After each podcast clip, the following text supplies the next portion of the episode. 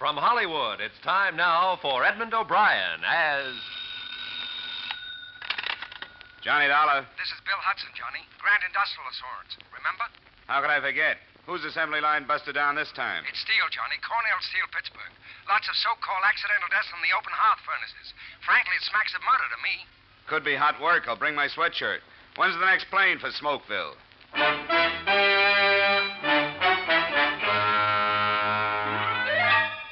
Edmond O'Brien in another transcribed adventure of the man with the action packed expense account. America's fabulous freelance insurance investigator. Yours truly, Johnny Dollar.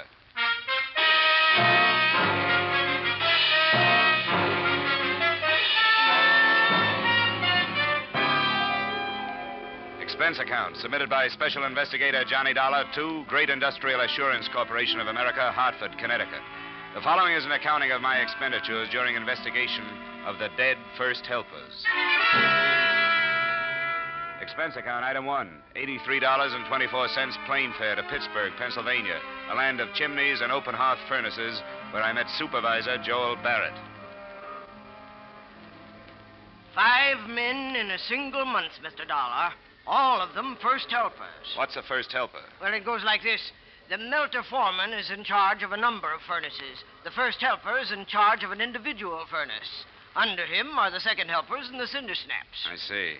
Well, how did the deaths occur? In a number of ways. One man tumbled down a flight of stairs. Two were killed by a crane magnet. Another one fell from the pouring platform. And just last week, one of our best men was killed in an explosion of a hot cap mold. You better explain that one. Uh, certain types of steel have to be capped after they've been poured from the ladle to the ingot, you see. Sometimes the pressure is so great inside of them that when the pourers shoot water on the cap to seal it, the cap flies off and sprays a man with molten steel.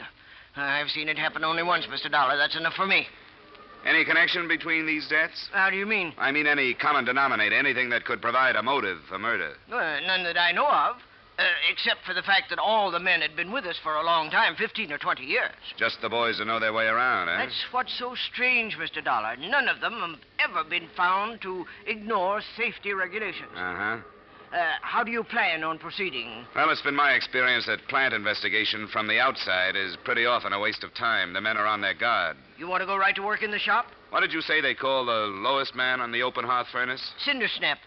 Well, you break out the overalls, Mr. Barrett. We'll see how good I am at snapping cinders.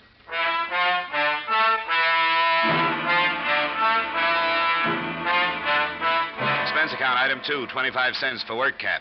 Every other item of equipment provided by the company. Expense account item three, $1 for blister salve and adhesive tape for hands after first eight hours of work. Expense account item four, 75 cents for liniment for back after second eight hours of work. Expense account item five, $10 first union fees, United Steelworkers CIO. Footnote, the fourth day on the job is the hardest.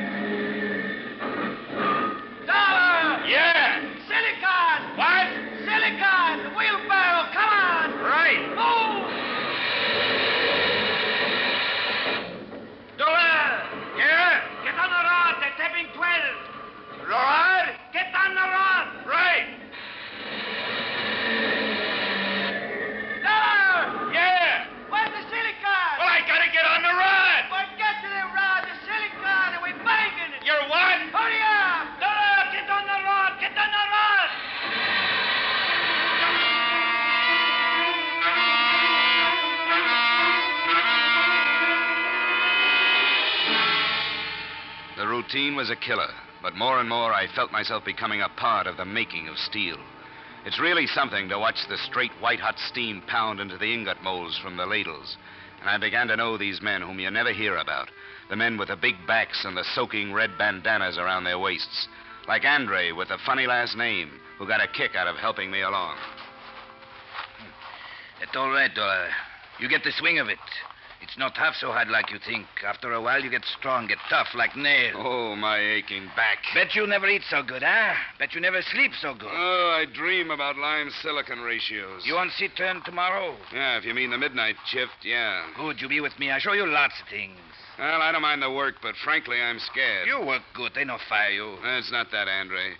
I mean cranes and scrap cars and ladles of steel 3,000 degrees hot. You learn how to go around. You have no trouble. You remember the rule. You have no trouble. You'll be fine. Maybe, but some of the boys were saying that five men died in the last month, and boys that should know how to get around.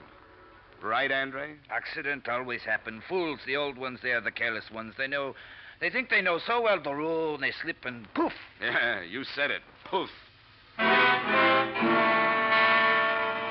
But sometimes it isn't so easy to make friends in a steel mill. Sometimes, no matter how hard you try, you know that you've lived too soft a life to ever get information from a steel man like Joe Poland.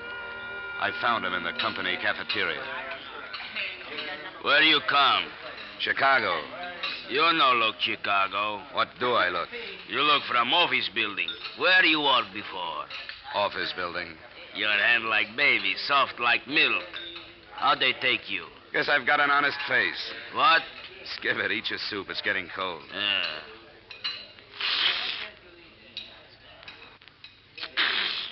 Kirk Brody. What you say? Nothing. Just Kirk Brody. Kirk Brody. How you know Kirk Brody? He dead when you come. I know. Killed by a hot cap mold. Kirk Brody friend. I like him. Work good. Who was working with him, Joe? Masaloni. Glad it wasn't me. I'd hate to have that on my conscience. You nosy. You maybe work for Barrett. Barrett. Blech. I don't like. Finish your soup, Joe. It's getting cold. Yeah.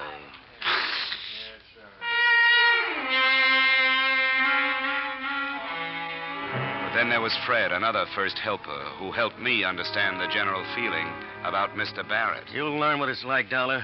You married? Not yet. Well, if you were married and maybe had a couple of kids, you'd find out. You'd lie awake at night and you'd wonder, will it be me? Will I get that blue slip tomorrow? What if something happened to me? Would she get anything from the insurance? Things like that. How long you been here? Five years. And tomorrow they can say, that's all, friend. And where are you? You sound like you know your way around, Fred.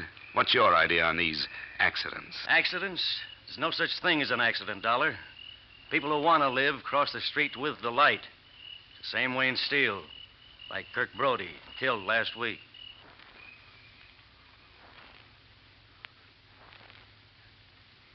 I decided to pay Kirk Brody's widow a call, but there was so little to go on, I had nothing to lose. She lived in a cold water flat. There was still a black wreath in the door.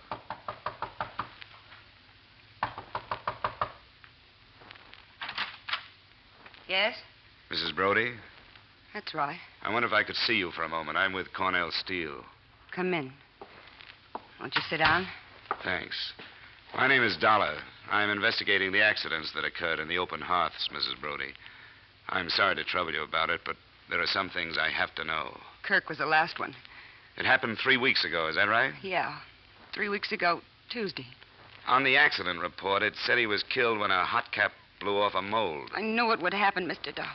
I knew it would happen. It was as if I could have stopped it. Oh, Kirk was always careful, always. Only that day when he left the house, I had a feeling something was going to happen. I said, Kirk, please be careful. He smiled. It was the last I, I saw. I won't trouble you any further, Mrs. Brody. Oh, no. I, I want to tell you what's happening, Mr. Dollar. I'll tell you what it is. It was this way with Kirk, it's this way with the others. It's their jobs. They're scared for their jobs. If you want to investigate, you want to investigate Barrett. He's the one to investigate.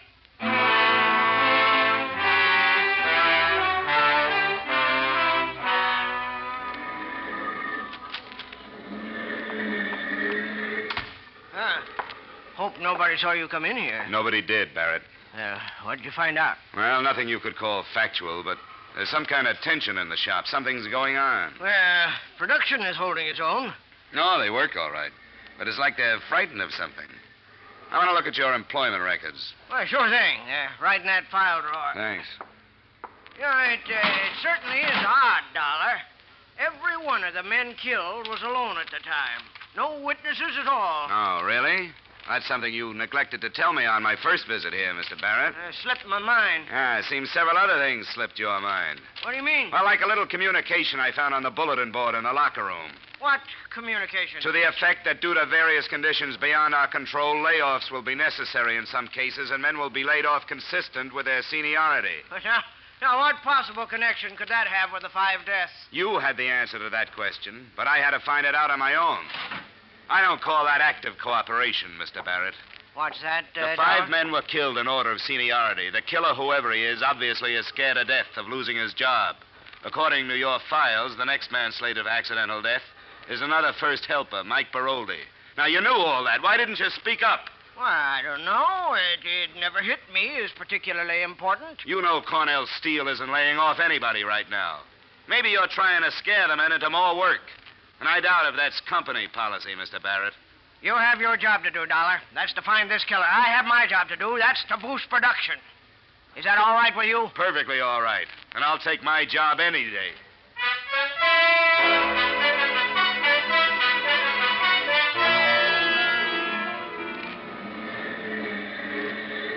Mike! Yeah? Come here. What? The delay clerk shanty. Okay. I just block it with manganese for the tap, Dollar. I can't waste no time. Look, this won't take long. Mike, you're on somebody's death list. You know that? What are you talking about? I'm with the Plan Insurance Company investigating the five deaths that occurred here in the last month.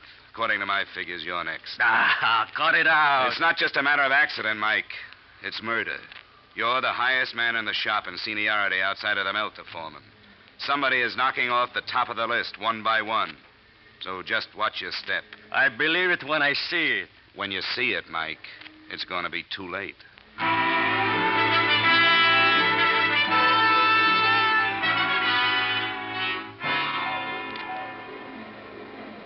That night, toward the end of the shift, must have been about six in the morning, Mike was cleaning cinders from the furnace floor on the tap hole side. I was making it my business to keep an eye on him. He was sweeping the cinders off the platform down into the empty ladle pit 30 feet below. As a first helper, it wasn't his job, but Mike was like that. Suddenly, from the other side of the furnace came the huge figure of a man in an asbestos cloak and hood over his head and body. Mike turned, and a look of terror came into his face. I started for him, but too late. Whoever it was picked Mike up, held him aloft for a split second, and hurled him to his death. In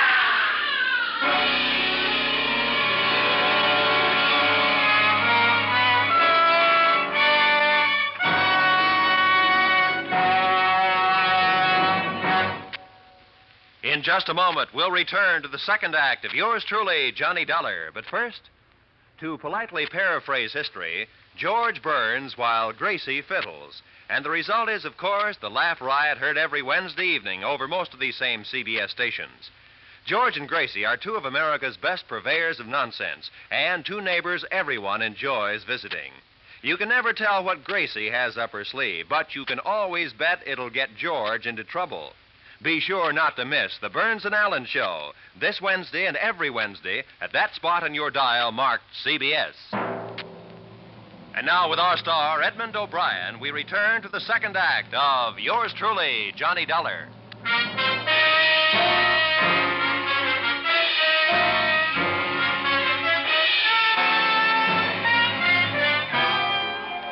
They gathered around the body of Mike Baroldi, and I gave chase to the killer. It was like running after a brown ghost. He ducked up the aisle between furnaces and hopped gingerly over the coupling of a train of coal scrap. I wasn't so lucky.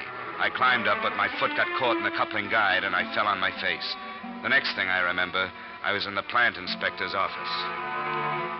He was dismayed. He took one gander at my noggin and launched into Lecture 1A of the Safety Inspector's Manual. And look at this one. Another example. Look at his head. You're lucky to be alive.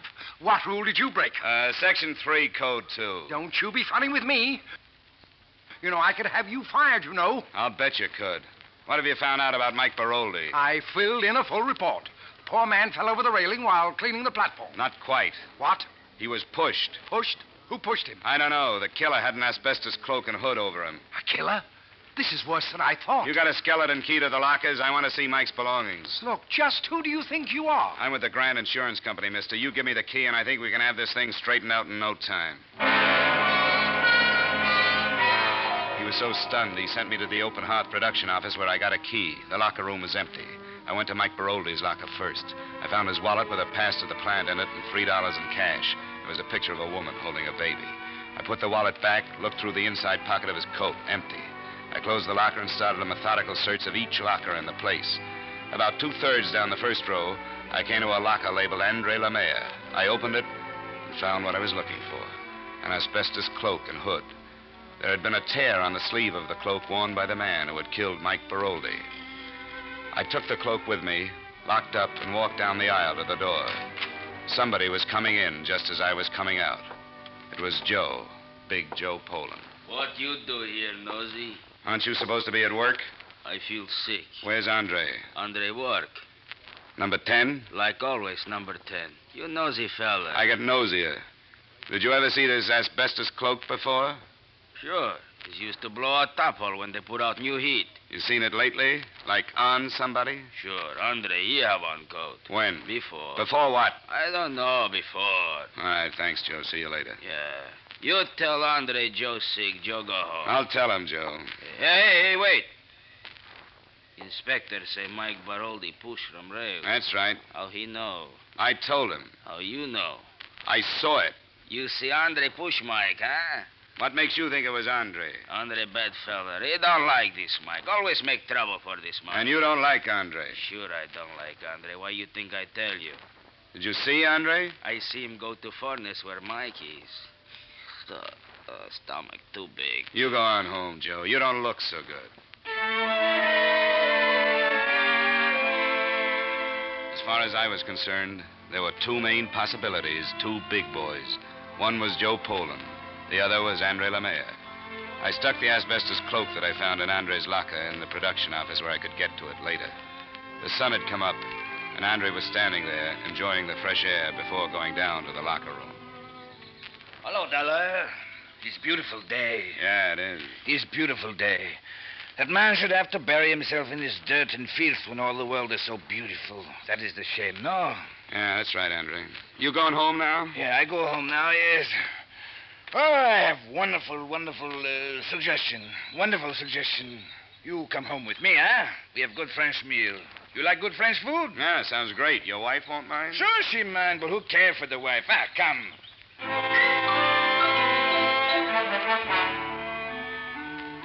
What's your name, monsieur? Johnny Dollar? Funny name. Ah, you have no sense. Woman, you do not tell a man he has funny name. Oh, I'm sorry, monsieur. Oh, think nothing of it. You work at mill? That's right. He'll make a wonderful worker. A very good man because he know, he think, he use his head. Oh, I forget Marie. The most terrible thing has happened. What? You know Mike Baroldi. Mike, tall, long, thin, little hair. Well, Mike is pushed from rail and killed.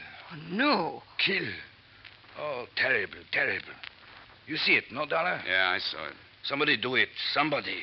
They catch him, boy. Andre, I think it's about time I let you in on a little secret. I'm with an insurance company. I'm investigating these murders. Huh? I found an asbestos cloak in your locker today. I have no asbestos cloak. I saw him. I killed Andre. The killer wore this cloak. The cloak was in your locker. Maybe you'd better take it from there. You say I killed Mike? You tell me this? I take you to my house. You say terrible things to me like this. You lie to me. You say you are friends of mine. You leave. You leave. Leave. Well, there goes some nice French cooking.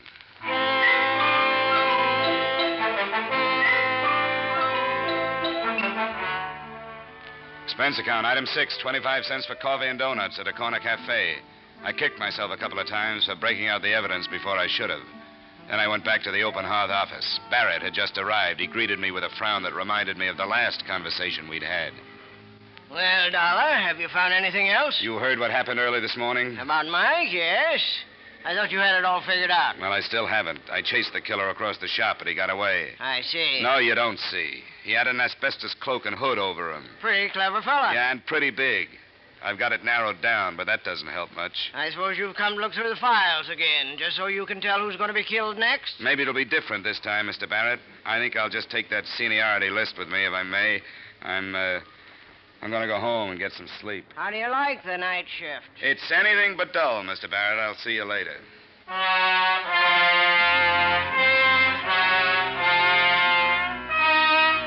Expense account item seven, one dollar even, cab fare to boarding house, to which a surprised taxi driver chauffeured his first overalled customer in what must have been years. Did I study the list in the cab? I did not. I grabbed a little sleep. The driver shook me awake. I paid him, went upstairs, and flopped in the cot. Then I opened the paper. The next name on the list was none other than Andre Lemire.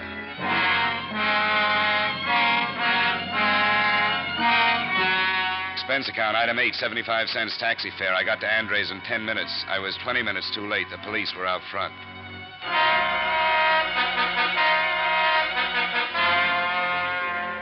Dead. He's dead. They killed him. Who killed him, Mrs. Lemire? Killed him. Killed Who? Who, Mrs. Lemire? the man. The big man. He killed him. Sergeant, take care of him. I'm sorry, Mrs. Lemire.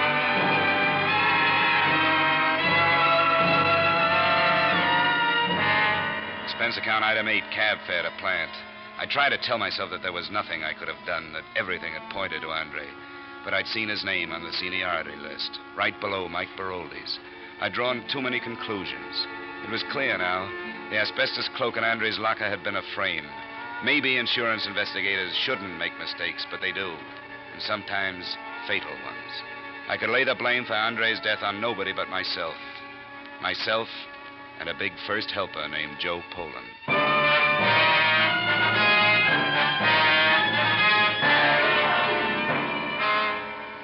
Where's Poland, Barrett? Why, I don't know. He got sick. We sent him home. What's his address? I have it right here in my book. Well, bring it with you. You and I are paying a visit to Joe Poland.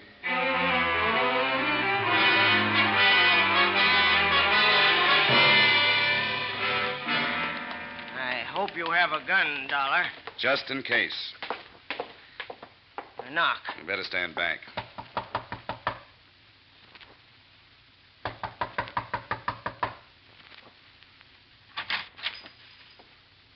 Yeah? Mrs. Poland, Yeah? is your husband home? No. We're from the mills. This is Mr. Barrett. Huh? Where can we find your husband, Mrs. Poland? He not home. Mind if we come in and see? He not home. Go away. He not home. I'm home. sorry, Mrs. Poland. We'll have to make sure. You stop. You try that door, Barrett. I, I think you'd better try it. You Dollar. go. Right. You go. I call police. He's not here, Barrett. He not home. I told you he not home. Mrs. Poland, you may not know it, but your husband is wanted for murder. Murders. Yeah. Now, come on. Tell us where he is. You from Mills? I tell you nothing. Uh, look, Mrs. Poland, be reasonable. Reasonable. You be reasonable. Five kids. Be reasonable. This place be reasonable. Mills be reasonable. Barrett. You go. I call police. Come on, Barrett.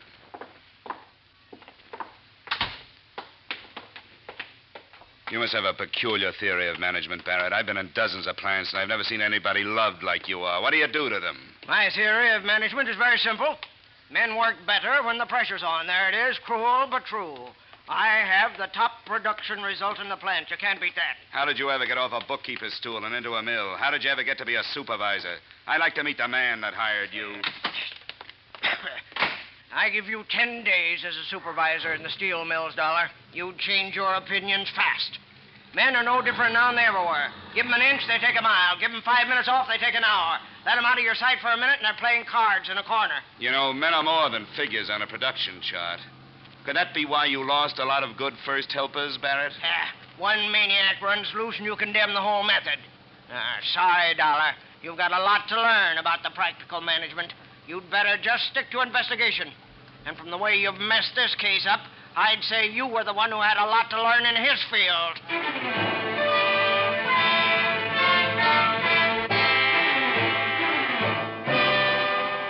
We rode back to the plant without a word. It wasn't just anger. There was so much difference between us, there was just nothing to say. Barrett got off and said he'd call the police if I had proof that Joe Poland was the killer. I said I didn't have any proof and for him to call the police anyhow. I took the stairs to the furnace floor.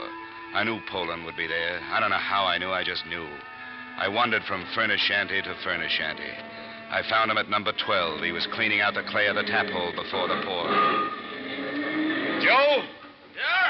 Take off the hood. What? Come on, Joe. It's all over. Dollar. No good, Dollar. Nobody take job away from Joe.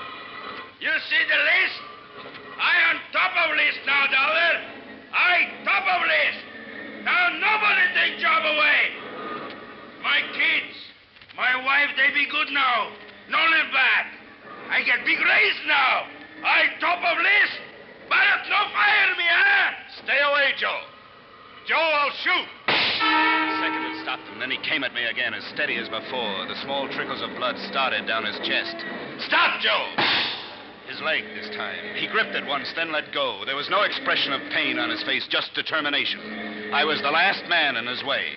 After I was gone, he had a clear road to security. don't stop then me, he was on me, his huge hands gripping my throat. I Below me, I could feel the heat of freshly poured steel bubbling in his you face. don't stop Then I shot again. Close quarters this time, and right for the heart. Slowly, the hands relaxed. The huge body slumped over the railing and fell. There was a hiss and puff of steam. I stood up. My legs were trembling under me. I looked down, shielding my face. There was nothing to see. The slag had covered over.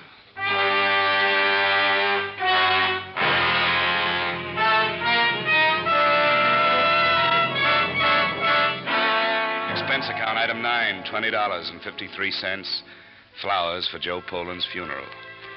They buried a block of steel in place of his body. Barrett was standing there, standing to one side, and Mrs. Poland and Mrs. Brody and Mrs. Lemare. When the minister finished his little speech, Mrs. Poland turned to Barrett. I've never seen hate like that in anyone's eyes. Murderer. You killed him. You killed him, Barrett. You killed them all. You still kill them. They'll all die of you Come on, Mrs. someday, Poland, come on. That isn't going to Murderer! Come on now. Oh, Hi, Marie Lamere. Let me take you home. So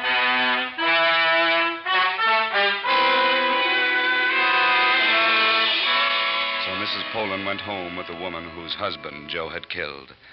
And I wondered who are the murderers and where does murder start? Though I don't like to see anyone lose his job, I like petty Simon Legrees even less. So I'm pleased to report that Joel Barrett has been replaced as supervisor. I finally concluded that if you trace a murder far enough, you get right back to anonymous. Expense account total $520.25. Yours truly, Johnny Dollar.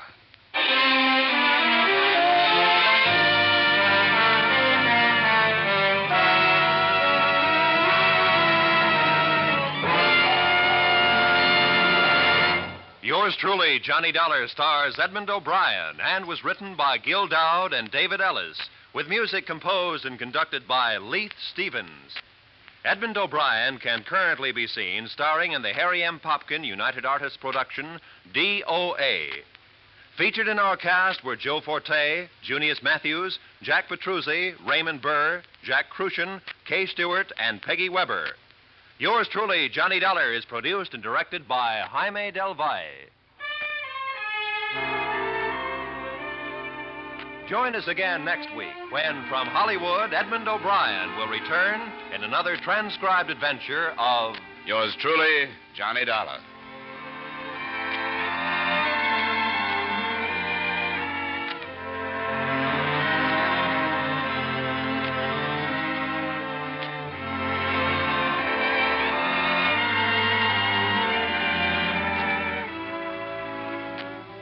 CBS will go right on bringing you Dr. Christian every Wednesday night over most of these same stations, along with Bing, Groucho, and George and Gracie. Stay tuned now for the adventures of Philip Marlowe, which follows immediately over most of these same CBS stations.